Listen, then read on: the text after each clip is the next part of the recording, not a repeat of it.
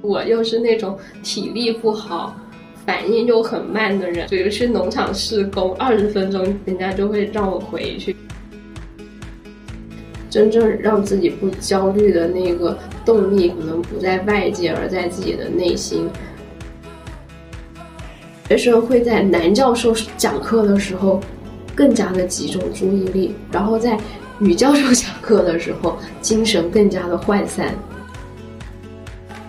圈子里就少数几个老男人，他们成了这个圈子的把门人，然后男人认可的人才能进到特定的圈子里。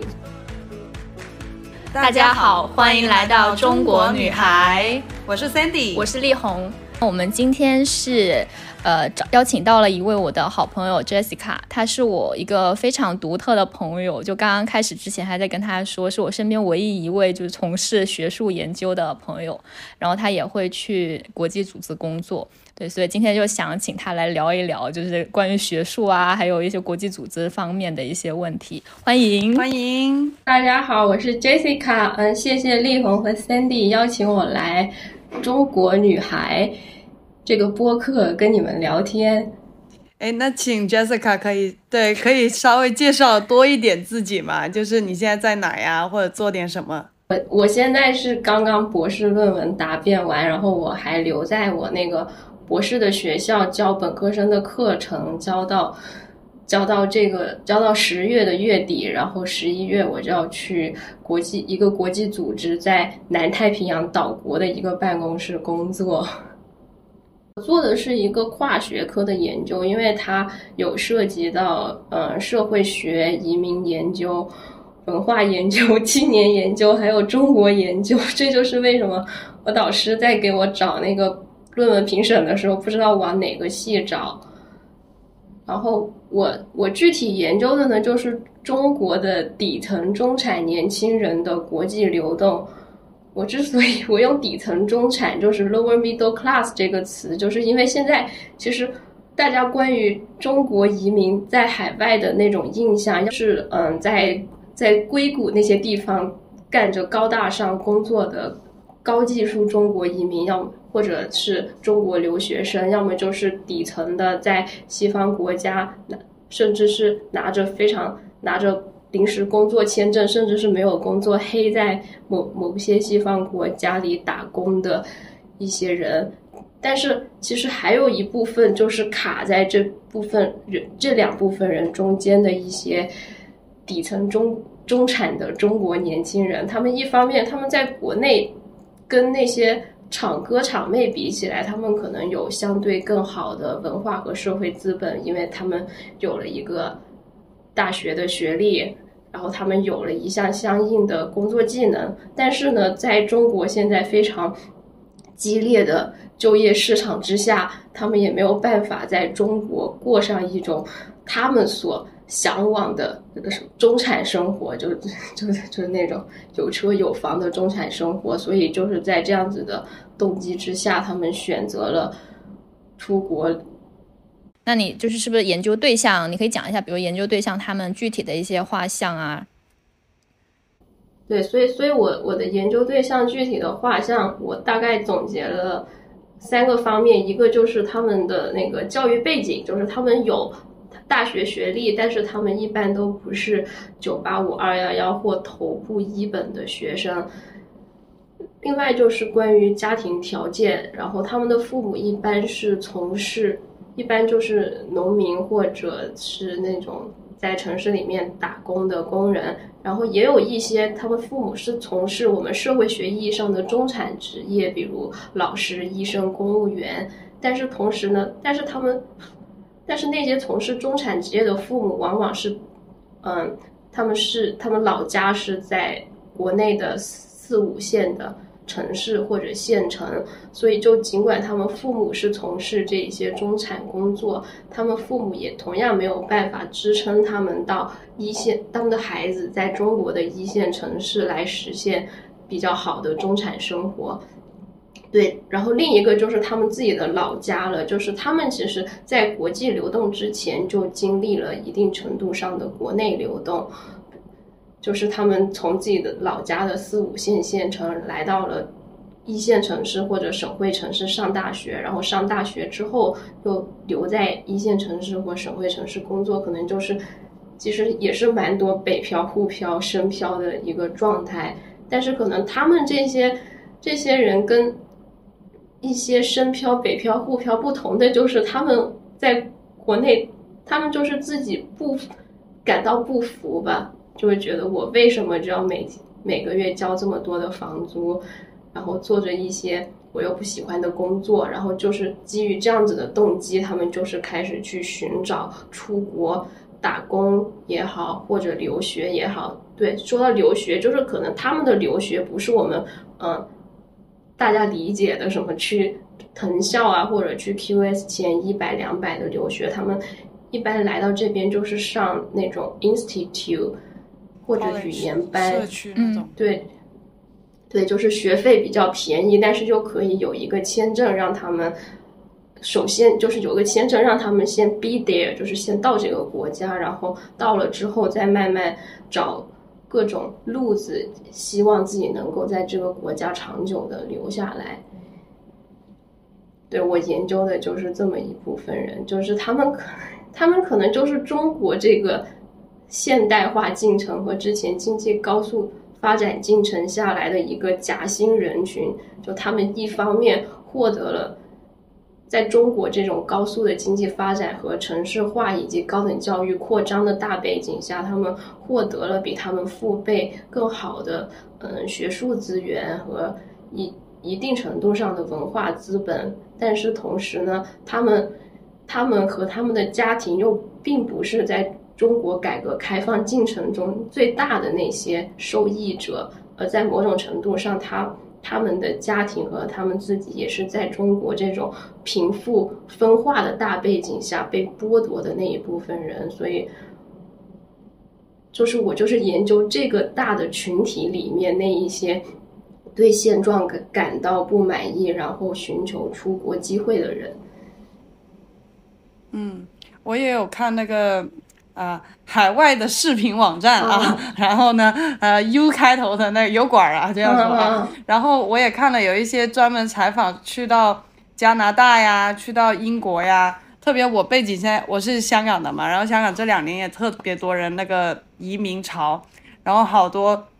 其实他们本身在香港的生活水平也是不错的。我们所说的中产这样子，医生、律师有这种人群，然后现在移民去了英国。啊，我们 so called 的那种叫二等二等公民，然后他们甚至可能是在做刷盘子，他们就算他们再能做医生，我听说是领取的是他原本在香港的十分之一的工资，我觉得是不是就是你在指的刚刚那群不满的人，对于现状不满的人，很有机会就是这群人。对对对，其实蛮相似的，但是你刚刚说的一个点挺好奇的，就是如果他的。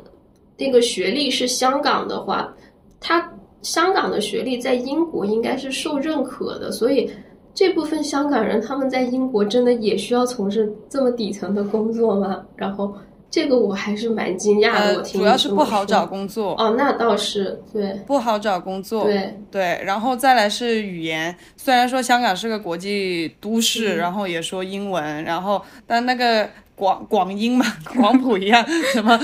那个 English 其实它是不是那么到地的，所以去到英国的时候，他们没有那么好，而且他们很多，你想有移民资资格的人，其实都已经四十岁了吧，这样子，你说他的学习那个呃能力。能力就很弱了，其实。对对对，我我研究的大概就是你说的这一部分人，因为他们就是面临着一个他们自己在自己本来的那个国家所积累的文化或社会资本不能通不能通过跨国的途径来兑现的一个问题，就那个就和我们所说的那些清北的 top 的科学家，然后到了美国立马也能接上一个跟他既有的社会文化资源。相匹配的工作的那种情况，对，就是我我我们说的都是同一群人，他们的文化社会资源到了一个新的国家就不公不能 function 了。那你当时怎么走上这个课题的？是你自己本身也跟这个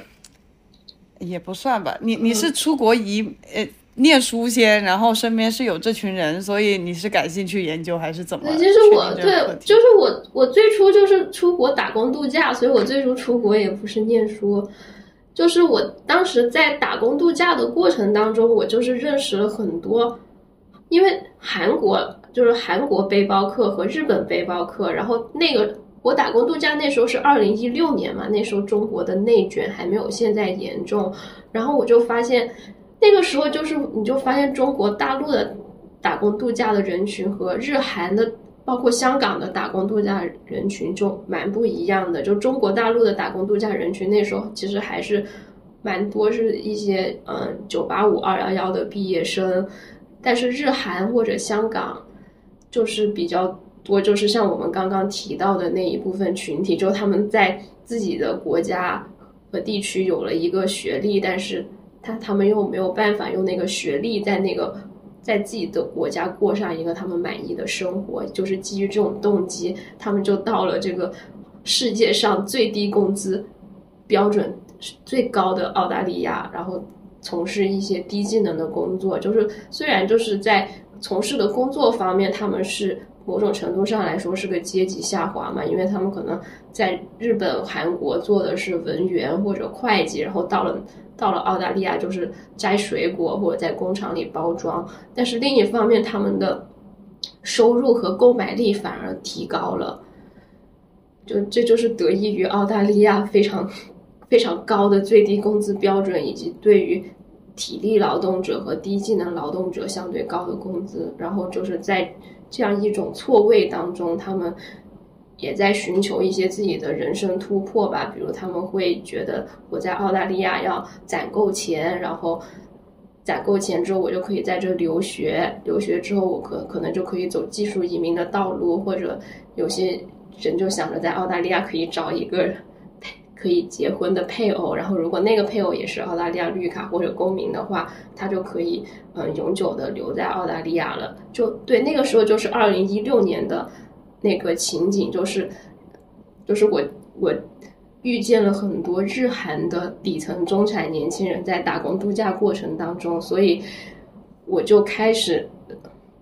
我就开始读一些书来关注这个底层中产人群。然后到了到了二零一九一八一九年的时候，我就观察到，就是从中国大陆到澳大利亚、新西兰打工度假的群体也有跟日韩类似的趋势，就是。因为可能那个时候中国的职场已经非常内卷了，就是可能 HR 已经忍受不了你你这个一年的简历上的空白，所以在那种情况下，可能很多就是中国嗯九八五二幺幺的学生，他们就没那么敢，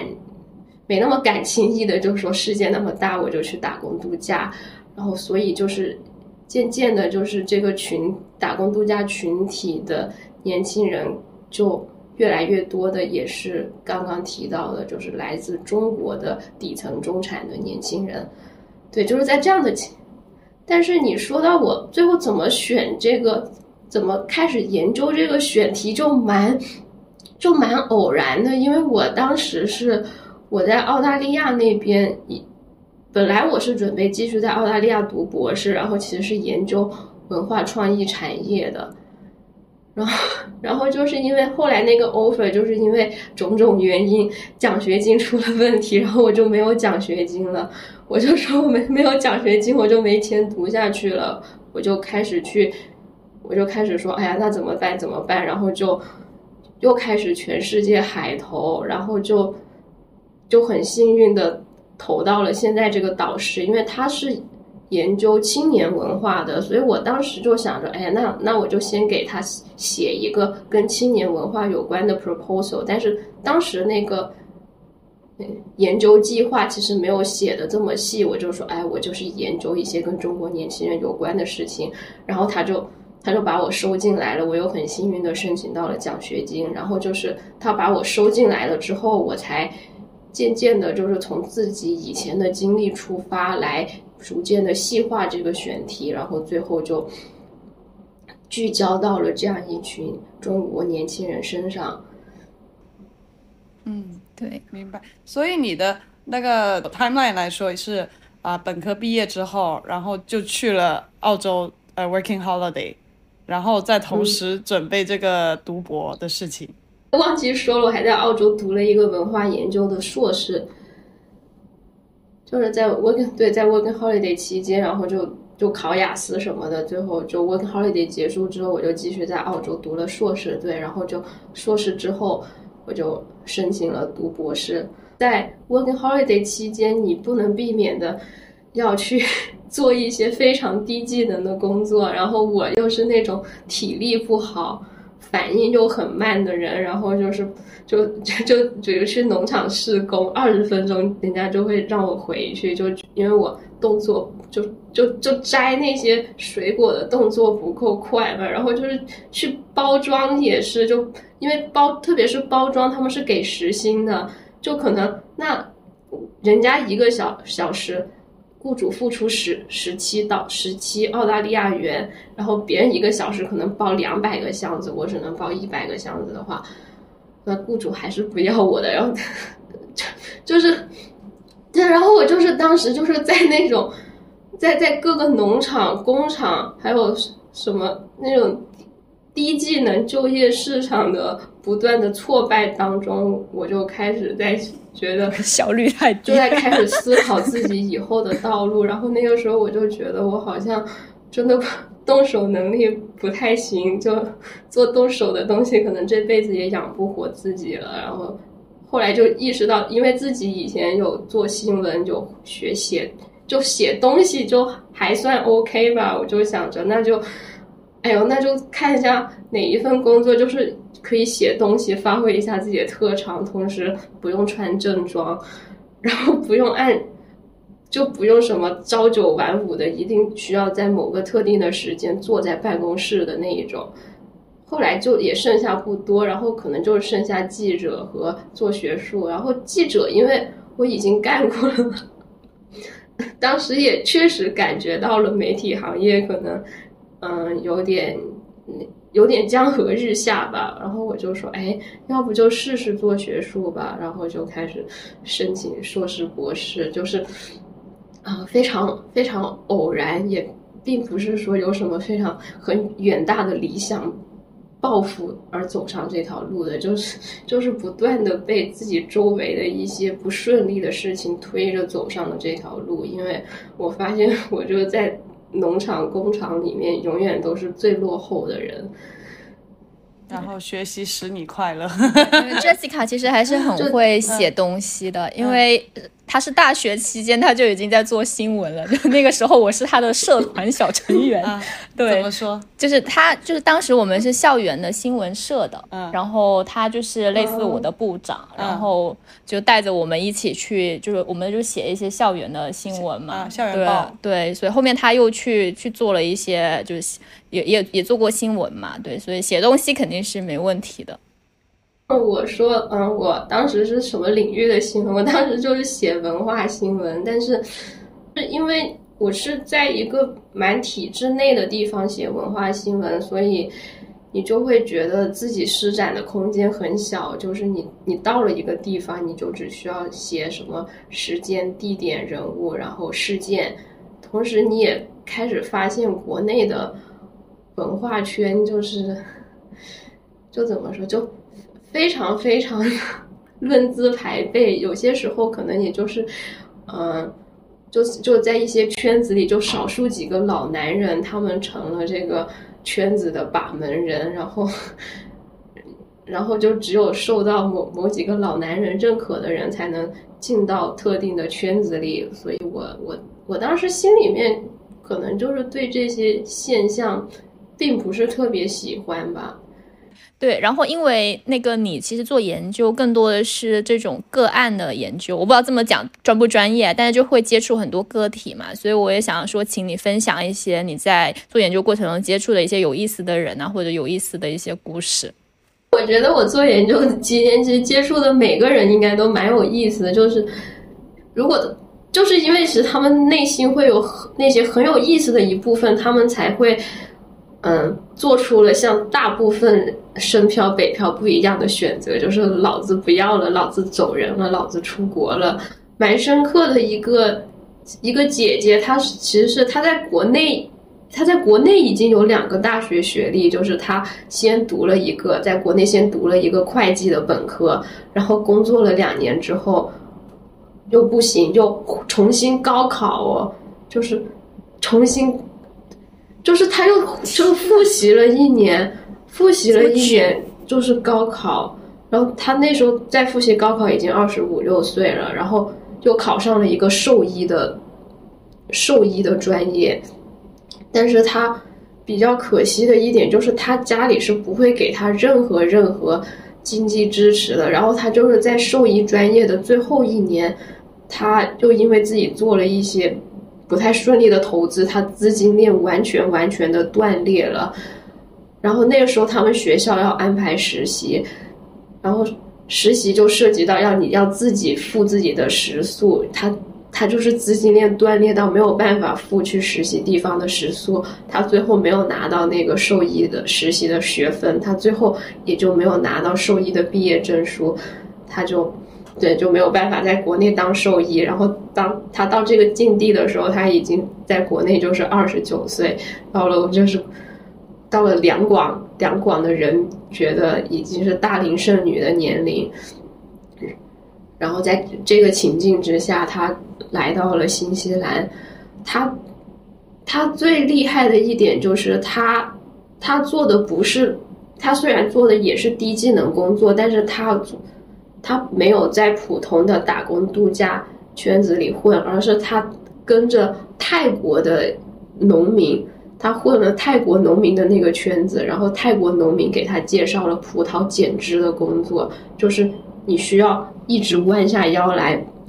把那个葡萄枝给剪了，然后他每天要弯腰大概两千多次，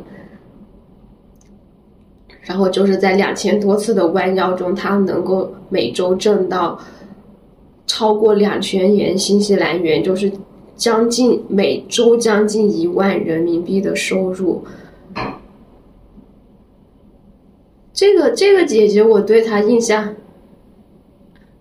但是，但是我，但是，但是我们去捡，可能就是，就我就反正就我这个条件，人家挣两千，但是我这个条件去捡，我可能就只能挣五六百，因为它是一个计件的工作。我对这个姐姐印象非常深刻的一点是，他，他可能是我我接触的那些人里面最，就是学习能力最强的。因为他，其实他高中的时候成绩就很好，只是他妈妈为了，为了让他，就是有一个很差的高中跟他说，哎，如果你去读我们的高中，你就可以每个月有一千元的生活费。然后他妈妈就让他去读了那个最差的高中。就是你，就对，就他还有很多事情，就是我没有办法在这说。就是你就发现他其实。天生有一个非常好的资历，但是因为家庭条件的一些限制，他就是在人生的每一步都会都会被责，对对，都会都会不得不对现实低头，然后就每一步都对现实低头，每一步都对现实低头，然后对，其实他他后来他就是他那个减脂的工作，他其实。存下攒下了蛮多钱，他其实是可以说哦，我在新西兰，就是，就我在新西兰，我就上一个学，然后上完学之后，我可能就可以移民。但是就是在那个时候，因为那个姐姐她她她是个女生，但是她也喜欢女生，然后她那个时候她就喜欢上了一个北京女生，然后，哦细节就不能说了，就是最后她她的钱，她挣的钱又没了。然后他，他对他，他他挣的钱没了之后，他他又他现在又回国，回国之后他又先贷款去学木工，对。所以他现在又是，就是他一直不断的，他可能从十八岁到三十三岁这个年纪里，一直不断的想着去重启他的人生，但是好像每一次就是在即将重启成功的那临门一脚，然后就会出个什么事儿，再把他拍回原形。但是他就是一直有那种叫 resilience 吧，就是向上的恢复的还原的能力。对他，他现在木工也快学完了，他好像还是那个学校里面蛮蛮优秀的学生，因为他动手能力真的很强。对，好厉害啊！是还有，嗯，那还有一个就可能那种生漂故事比较典型的一个哥哥，他就是以前在深圳里做外贸工作，然后在做的过程当中，他他就是他能力非常的强，也给公司业绩也很好，但是因为他没有本科学历，所以公司晋升就一直都轮不上他。也就是在这种情景之下，他选择了到澳大利亚。但是，然后到了澳大利亚之后，他也还是他算是他就是另一个极端。他就是到了澳大利亚之后，他算走的蛮顺的一个人。因为像我刚刚讲到，大部分打工度假的人可能就是在采水果、包水果。但是那个哥哥，他出国前去找人学了修手机，然后他到澳大利亚之后，他就可以。就别人都在农场里面晒着大太阳的时候，他是在那个商场里面修手机，然后他就是在修手机的过程当中，他又攒了钱，攒了钱就开始念书，然后念完书之后，他念了个工商管理，也是因为他之前已经有了修手机的技能，就有一个中在当地开连锁修手机铺的中国老板给他。担保了那种雇主移民，所以他他应该很快就能拿到澳大利亚绿卡了。对，然后他就就每次见到他，他就会一直说：“哎，就是就是这种物理层面上的空间流动是如何让他实现阶级跃升的？就是某种意义上叫国际套利，可以这么理解吗？你们这个学科以来就是国际套利，但是像他。真正能像他这么成功的国际套利的人其实蛮少的，因为大部分人就虽然像我刚刚提到了，他们到了这之后，他们获得了更高的收入，但是获得更高的收入之后，他们也见到了更大的世面，然后那些钱可能就是就得花出去，比如留学呀，或者就干一些别别的事情了，就就有什什么事情，我可能也不能全说，因为涉及到个人隐私。就是就真正能像他这样这么有毅力攒下钱，然后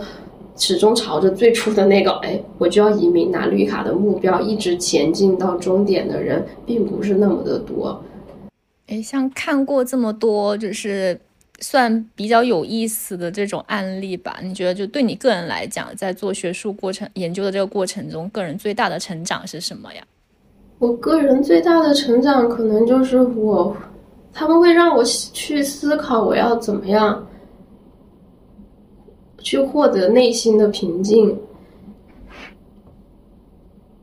因为我可能我本科毕业之后，我就是。那时候我也说到，我当记者我就焦虑，但是我那个时候我就觉得我焦虑，就是因为我我自己所处的平台太差了。如果我有办法，就通过自己的不懈努力到了一个更高的平台，我可能就不焦虑了。但是，就是在我接触这么多人，然后见看了这么多故事，见证了这么多多样的视角之后，我就发现其实。真正让自己不焦虑的那个动力，可能不在外界，而在自己的内心。我对我刚忘记提的一个，就是我也我还见证了很多车祸，因为就是就可能我我那些采访对象里面，大概有个至少三分之一吧，他们就是在澳大利亚或新西兰开车出过问题的。就哎，对，就刚刚。对，刚刚我说到那个当兽医又没拿下来，然后现在当木工的小姐姐，她对她还有一个非常非常牛逼的故事，就是她有一天她开在，她就开在新西兰的山路上，然后她车就翻下去了，翻下去之后，当地人就当地那些好好心人就去救他。那你知道他，他看见有人去救他了，他说的第一句话是什么吗？他就他说。你千万不要给我叫救护车，因为我没有买保险。哦，嗯，太难了，天呐，感觉真的是一群就某种意义上来说，我觉得他们也是一群很勇敢的追寻自己想要的东西的人。就是你，你看了这么多车祸之后，你就会发现，可能就是我们可以挣很多钱，我们可以取得很高的世俗成就，但是有时候，可能人的生命就是在一脚油门之间。哎，我也很好奇，就是我记得之前好像也问过你，就是女生在就是如果去读博，然后做学术研究，在会因为这个女性的身份有什么特殊的优势或者是说劣势吗？嗯，这个我觉得要这个可能在不同的国家情况不一样，然后我。我觉得对，然后因为我我我现在在新西兰嘛，我就只能说一下新西兰的情况。我觉得在新西兰其实是并不会的，因为而且就是我们这边在政治正确，它有那个 equality 的政治正确的话，如果在同等的，就是在两个候选人的条件都差不多的情况下，他们可能就是会优先选择女性候选人，或者是来自原住民或太平洋岛裔社区的候选人。所以，其实说到学术界的男女平等问题，我觉得在新西兰，至少是在我们学校、我们系，就是在统计学意义上的男女平等，其实是做的蛮好的。比如，我们校长是女性，我们现在我们系我们那个 school 的头也是女性，然后 school 的二把手也是女性。就在统计学意义上来说，你可能就会觉得，哎，这个男女平等还是蛮好的。但是，我觉得就 就是。在实际的那种非常微妙的日常日常沟通里面，你就会发现，其实这种嗯男女并不平等的权利关系是依旧存在的。然后你就会发现，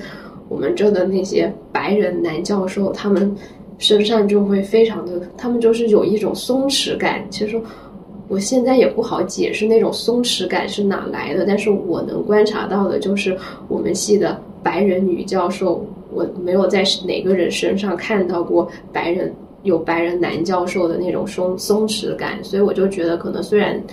我至少我们系吧，在数据上或者在一些就是就是在一些可以做 presentation 的那种层面上实现了实现了男女平等，但是在。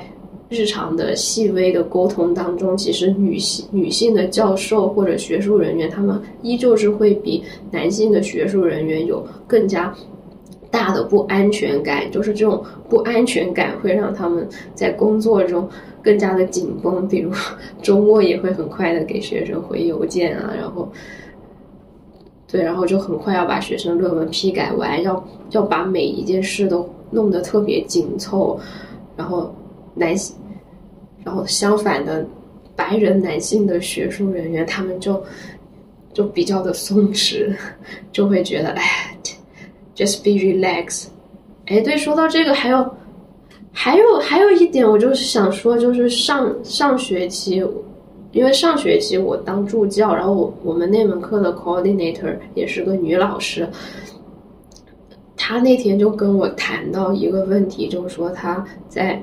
过去的将近二十年的教学过程中，她发现，嗯，如果就是学就是学生会在男教授讲课的时候更加的集中注意力，然后在女教授讲课的时候精神更加的涣散。这是这这是那个女老师的观察，因为她她说了之后，我也是开始去观察，就是因为我们上学期那个课就是会邀请。不系里面不同的老师来讲不同的主题，我也发现，就可能就是在课程内容质量差不多的情况下，学生他可能就是不自觉的会更加认真的在听男老师讲课，而女老师讲课的时候，好像就在学生那就减少了一点权威感，就是这种非常微妙的性别不平等，就是依旧是没有办。至少目前可能是比较难以战胜的，虽然我们大体实现了数据上的性别平等。嗯，哎，那你算是你们系亚裔的女性多吗？我们系，因为我现在是在亚洲演出系，所以，嗯，所以亚裔女性还蛮多的。但是，我也不得不说，就是在我们的女老师里面，你就能发现亚裔的女老师永远是最拼的。比如我的副导师是亚裔，他就他几乎都会在五分钟之内回我邮件。然后我我交给他一个什么东西，他一般会在十二小时之内看完，并且给我密密麻麻、密密麻麻的反馈。就是那个天哪，不可想象！为什么以前我导师都是一周一周还不回我？那可能因为你的导师，你的对，然后我也就对他会，然后给完反馈之后，他同时又很小心翼翼的说：“嗯，如果我写的那个批注太多，会不会让你觉得压力大？如果你觉得压力大，你还是可以告诉我。你就会觉得，就是一个亚裔女老师，她在这个戏里，她好像。”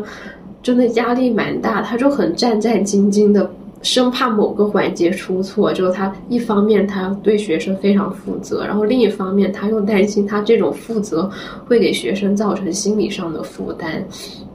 那那相比较，我就感觉我们系的男老师他们倒也不知道他们就是神经，应该说是他们神经大条，还是说在现在的这种。男女权力结构之下，让他们觉得他们不需要去关注这么多的细节。我想请教一下，就是我我我们聊了呃四十多分钟，我感觉就是你的性格其实比较沉稳，然后也比较内敛的那一种的嘛。然后你刚刚前面也自己说自己甚至是觉得有点社恐，就你会觉得做学术研究来说，他他是不是也适合这种沉稳一点的性格？的人去做，因为会比较有耐心。每做一个学术研究要做多久啊？你是说做一个？哦，我先我先我一个个回答。就是我我是觉得，嗯，我是觉得学术研究是各个性格的人人应该应该都是可以从事学术研究的。因为我觉得，如果特别是文科学术研究的话，如果只是同只有一类性格的人去做研究，那最后他所生产出来的知识可能就是同一类的知识。如果你要让整个学术研究领域多更加的多元化一点，它就是需要不同性格的研究人员加入到这个研究当中。但是可能确实是总的来说，在这个圈子里面，嗯，就是内敛的人还是比外向的人稍微的多一点吧。但是。同时，我也想说，就是其实现在的学术研究，特别是文科的学术研究，其实他们是非常讲 network，就是要你你需要去跟学术共同体的人进行交流。所以，就是如果你仅仅是一个完全内敛和社恐的人，你可能是不能在这个圈子里混得很好的，因为。你做完学，你做完一个成果之后，还涉及到你成果的推广问题。你要怎么让别人知道你的成果？你要怎么让让别人在以后的研究中引用你的成果？这些都是涉及到自己的那个呃 networking 的问题。就是你还是要想办法法的去建立人脉。然后对我自己来说，我最害怕的就是开学术会议的时候那种茶歇。因为茶歇的时候，你就是 你就是一边吃东西，还要 还要一边一一一边跟人家聊。对我来说，就是蛮尬聊的。就是，而且我觉得我茶歇的时候，我是面临着不仅是我性格的问题，然后因为那个时候你是要用非母语聊，就是你会有双重担心。如果我用中文聊，我只需要担心别人是不是觉得我社恐；但是我用英文聊的时候，我就。又要担心别人觉得我社恐，又要担心别人觉得我是说不了英文，我英文说不好，然后就是这种双重的担心，就会就就就就就其实蛮阻碍我在开学术会议的时候跟 跟别人自如的聊天的。我我我也是在想要。要怎么改进这个问题？然后我就感觉可能这样子的人还挺多的，所以就小红书上会有一些什么，就是学术会议上 networking 的攻略，就会有很细啊。比如说，嗯，你要怎么样去跟一个你喜欢的学者搭讪？什么？首先你要在他做展示的时候，你要不断的眼神交流，然后点头，然后等他做完的时候，你要你要首先夸赞他的。那个 presentation，然后再问问题，然后就是你建立了这样子的联系之后，你再在茶歇或者吃饭的时候去跟他搭讪，就是。然后我当时就想，可能这个人也是社恐吧，因为那些真正不社恐的人，他不需要像做实验一样，把怎么跟人家搭讪在一步一步写的这么细致了。所以，我但是我当时他我看了那个帖子，我的反应就是，我下次也要试一下吧。嗯，哎，我也很好奇，就是说，一般从事学术研究的人的发展路径是怎么样的？可能就是几十年前的话，那个发展路径就比较明晰，因为应该不是几十年，就十几二十年前发展路径依依旧是比较明晰，因为之前有个更大的背景，就是二战以来可能世界各地的高等教育扩张，就当时让这个领域是嗯周少，嗯，周多僧少，僧多粥少。哦，周多生少，对，周多生少，所以他们就博士毕业之后，哦，我就可以找到一个学校里面教书做研究，然后就就慢慢慢慢走，慢慢慢慢从讲师，然后高级讲师、教师、副教授、教授，然后退休。但是现在这个学术界就是非常明显的面临着僧多粥少的问题，然后很多。就是几乎没有学，几乎没有人博士可以博士毕业之后直接拿到一个永久的工作合同，然后这就意味着他们要不断的续临时合同。就像在欧洲，有些人已经做博后做了十几期，就相当于他做做了二十多年的博士后，就意味着他的每一个工作合同都是两年、三年、两年、三年，然后就是不断的在找新的工作。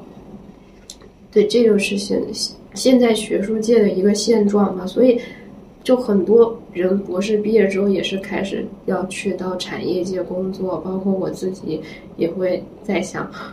我要不要一直在学术界这么耗下去？因为我我也确实没有很高的那种天赋嘛，所以像我现在自己的我个人的计划，就可能还是想着在高校之外的一些。组织和机构争取找到一个又能偏研究类的工作吧，就像我我接下来要工作的这个国际组织，虽然我我下一个工作并不是纯研究类的工作，但是也涉及到很多的数据收集和分析的。然后我这现在也在想，我能不能争取到到那个组织的研究部门工作，因为就有些大的组织它是会有专门的研究部门的嘛。或者政策分析的部门，然后我现在就是在找这这方面的工作，因为就 不能把鸡蛋都放在找学术工作上，因为我我我蛮大的可能是找不到的。就是学术研究的工作，就是你刚刚讲了，我理解一下，是不是就是那种比如说在学校任教的这种类型的工作，是属于以前可能大家意义中的稳定的一个工作？对，就是在学校任教，或者有些是在。研究所上班，比如像中国社会科学院的有一些老师、研究员，他们是不用教学的嘛，他们就是专职做研究的。对，那就是在大学里面科研院所那种，就是大概算是学术工作。嗯嗯，然后隔几年就发 paper 这种，对吧？就对应回你刚刚说的做 networking，也是希望这些大佬能让你发或者给你占。对对对，就像现在就是隔几年发 paper，可能对于现在这个学术界的内卷程度，隔几年发一个 paper 已经不够了。就比如我有时候在小红书上刷到一些大佬是，嗯，一年就发了五六个 papers。嗯，而且文科的学文科和社会科学的学术圈子还有一个问题，就是其实你对一个好的研究的评判标准其实不是统一的嘛。然后就是因为不是统，对我刚刚就想问，不是统一的，这就是说怎么样怎么样判断？对，这就这就蛮微妙的，就有时候经常也会涉及到一些拜山头呀，或者。嗯，就就涉及到一些拜山头的问题，然后其实也存在着一些就是，嗯，高级的，就比较资深的学术人员对一些年轻学术人员的霸凌问题。当然我就是我接触的，就是我接触的那些嗯高级的学术人员都是很好的人。我我指的是有一些别人就也会有遇人不淑的情况。然后就是就是你面对那种霸凌的时候，你是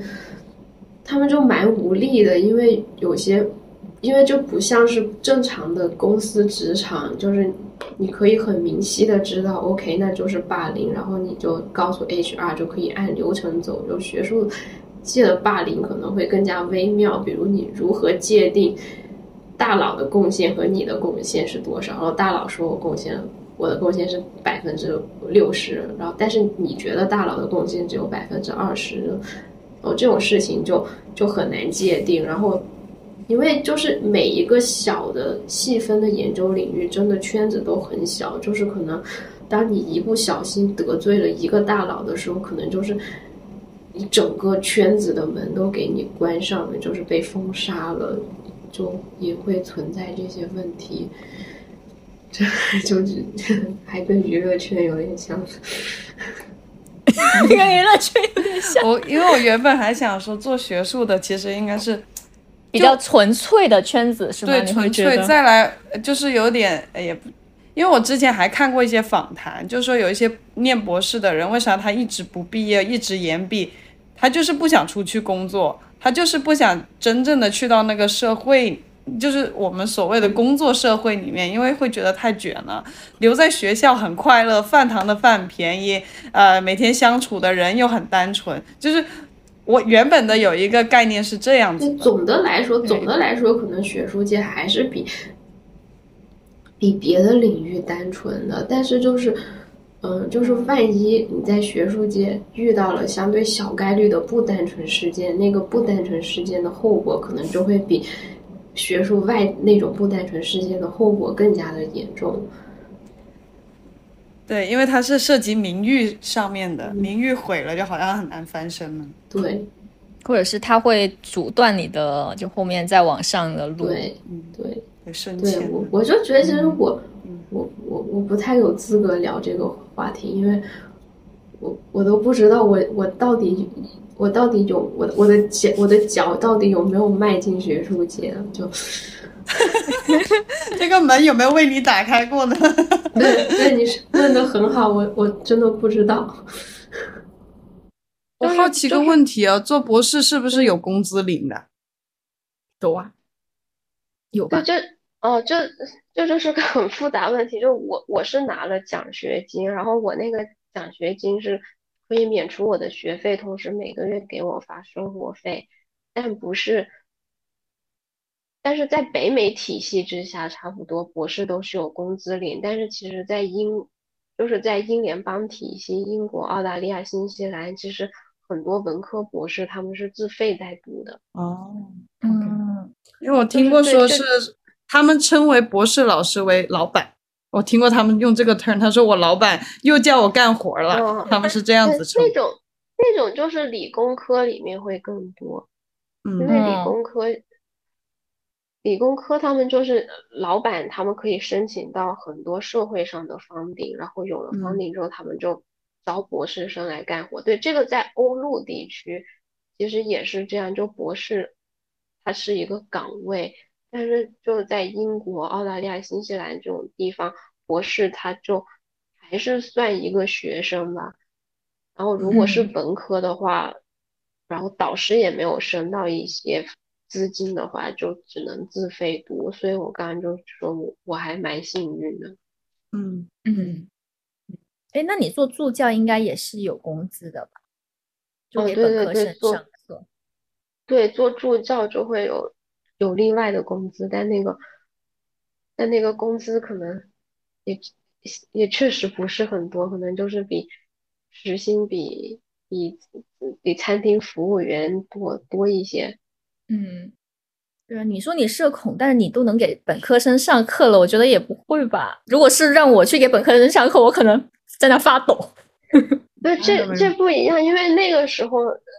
那个就是职责所在，你就会逼着自己说话。然后另外一个就是就现在的本科生，他们比较佛，他们并不像你们看公开课一样那些北美的本科生啊，他们不断的问老师问题。就我们这的本科生，呃，就是坐在那，然后他也不问你问题，所以就是没有这么多突发的情况要应对。我就是根据自己既定的讲义，然后那样往下讲，就也还好。嗯。对，就是当那个东西是我的职业的时候，你觉得不得不这样的时候，你就会逼着自己去讲。你没看那个北大伪神教课吗？就是那个数学天才，北京大学有个数学天才，他讲那个数学教课的时候，自己哔哩吧啦嘴巴说一堆就是难以理解的数学东西，然后那些学生在下面都呆了，然后别人就说听不懂是你的问题，他讲的没错的。因为他就自己讲，自顾自的讲，他也不会跟你互动。同学们懂了吗？他不会这样子。对对对对，有些时候我也是，就是学生偶尔会有学生他突然举手，然后他一举手的时候我就开始紧张。但是在新西兰的课堂，你只能让他问，然后他问我的时候。然后我在回答问题，我有些时候，有些时候我就像在我在答辩，然后他是我的答辩主席，我学生是我的答辩主席，然后我就就会战战兢兢的回答。但是现在经过了一段时间的锤炼之后，其实有在变好，因为就是我我上学其实只当助教，就是你只用上那种辅导课，辅导课你是不用教新的东西，就是拿一些问题给学生讨论，嗯。然后这学期我就是还要教 lectures，嗯，所以我就就还得上，就上那种一个小时的 lectures，就得一直讲。然后中一开始那几个星期中间，一旦有学生打断我问我问题或者什么，我就我就会觉得要疯掉了。然后这几个星期就开始适应了，就会好很多。嗯。我真的希望你可以平静一点，你真的好感受得出来，你是很容易焦躁的人，焦虑吧，应该这样。嗯，也会有，但我有时我有时候可能会会躁，就是对亲近的人就对对开始焦躁了，能感受到。希望你可以获取一颗平静的心，可以练练瑜伽啥的。对，但是但是说实话，就是在可能在博士生或者学术群体里。我这个焦躁指数应该比较低的。嗯，对啊，我想想，就是你每天都要，对啊，我就觉得很像我这种每天都在外面跑的，我就如果你让我一旦让我可能坐下一个就半个就半天吧，做一个同样的就是在看一个事情的话，我可能就会不行。嗯，我得我得动一下。对，就是学说那种焦躁，不是说不是说很躁动，就是。就是这是一个正向反馈比较慢的工作吧，你可能一天下来，一个星期，甚至一个月、一年下来，你都不知道有什么是真的可以写在纸上的成果。嗯，然后你就是一个人在一个黑洞里，有可能走弯路，然后就一个人在那像挖挖挖个山洞一样，你就一直挖挖挖，然后你你也不知道山洞的出口该在哪。嗯，对。这个描述听起来还挺形象，其实有点类似做我们现在做早期投资，其实也是。就说实话吧，那个项那些项目也都很早，你也不知道它行不行，但是你还得强行去下判断。对，然后你下完判断之后吧，就是它后面会怎么样，其实你也可能要等个八年才知道。八年。对你说起来我也理解，因为我因为我之前也还经常安慰自己说。哎呀，就是力宏他那个，他那个万一万一投错了还损失钱，我这个搞研 究搞错了，也就也也没啥也没啥损失吧，就是损失了一点时间而已，我又 不损失什么大钱。然后我就想想，我就觉得，哎呀，其实其实我这个工作跟力宏的比起来，压力还是小很多的。也没有，也没有，对。那你刚刚有说到你要去国际组织工作了，你你这个能大概说一下这个国际组织，就是不透名字的，就是他们是一个什么样的？那他他什么样的机构或者是联合国系统下面的一个机构？因为可能我们说起联合国，比较熟悉的就是联合国安理会和教科文组织，但其实联合国它它他在这个国际治理体系方面，比如他还得有负责农业工作的组织，有负责难民工作的组织，然后有负责什么金融工作的组织，然后包括 WTO 卫生的，还有移民的，就是大概是我们能想到的国际治理的各个领域的组织，就是联合国下联合国系统之内，它都有相应的机构。然后对，然后我要去了那那个机构，我我就是要去到我要去的那个机构的驻南太平洋的办公室，因为现在就是气候变化的问题，就是对太平洋岛国的影响是最大的嘛。然后我要去的那个机构，它目前就是在南太平洋岛国里面，它算是在。协调联合国的各个其他机构以及别的国家的政府机构来做一些跟应对内应对气候变化有关的事情，所以我去了那之后，其实可能还是依旧要跟新西兰打蛮多的交道，因为新西兰目前在呃南太平洋这边，它算是一个面对气候变化的，就在南太平洋岛国里面是一个应对气候变化的领导者。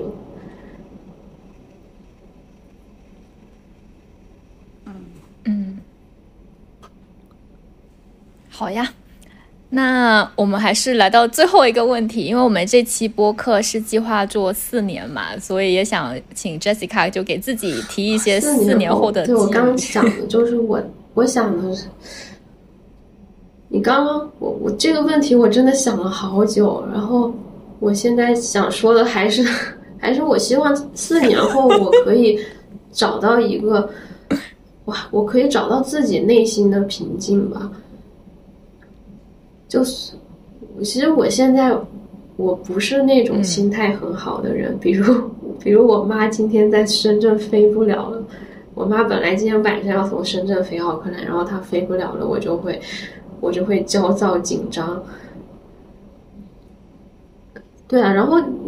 对我就是我到现在也是一个经常会被一些小的事情焦躁紧张的人。然后我也渐渐意识到了，就是。就是你不断的往外扩，不断的向更高的目标迈进，并不能，并不能够去治愈你自己内心的那些焦虑和不安全感。所以，可能接下来四年，我是希望我更多的去向内求吧，就是锤炼自己内在的力量，让自己获得更多的心灵的宁静。好的，可以的，可以的。我们四年后会来一起。看你有没有更加宁静。大家可以在 Show Note 找到我们的微信，添加我们，期待可以看到你哦。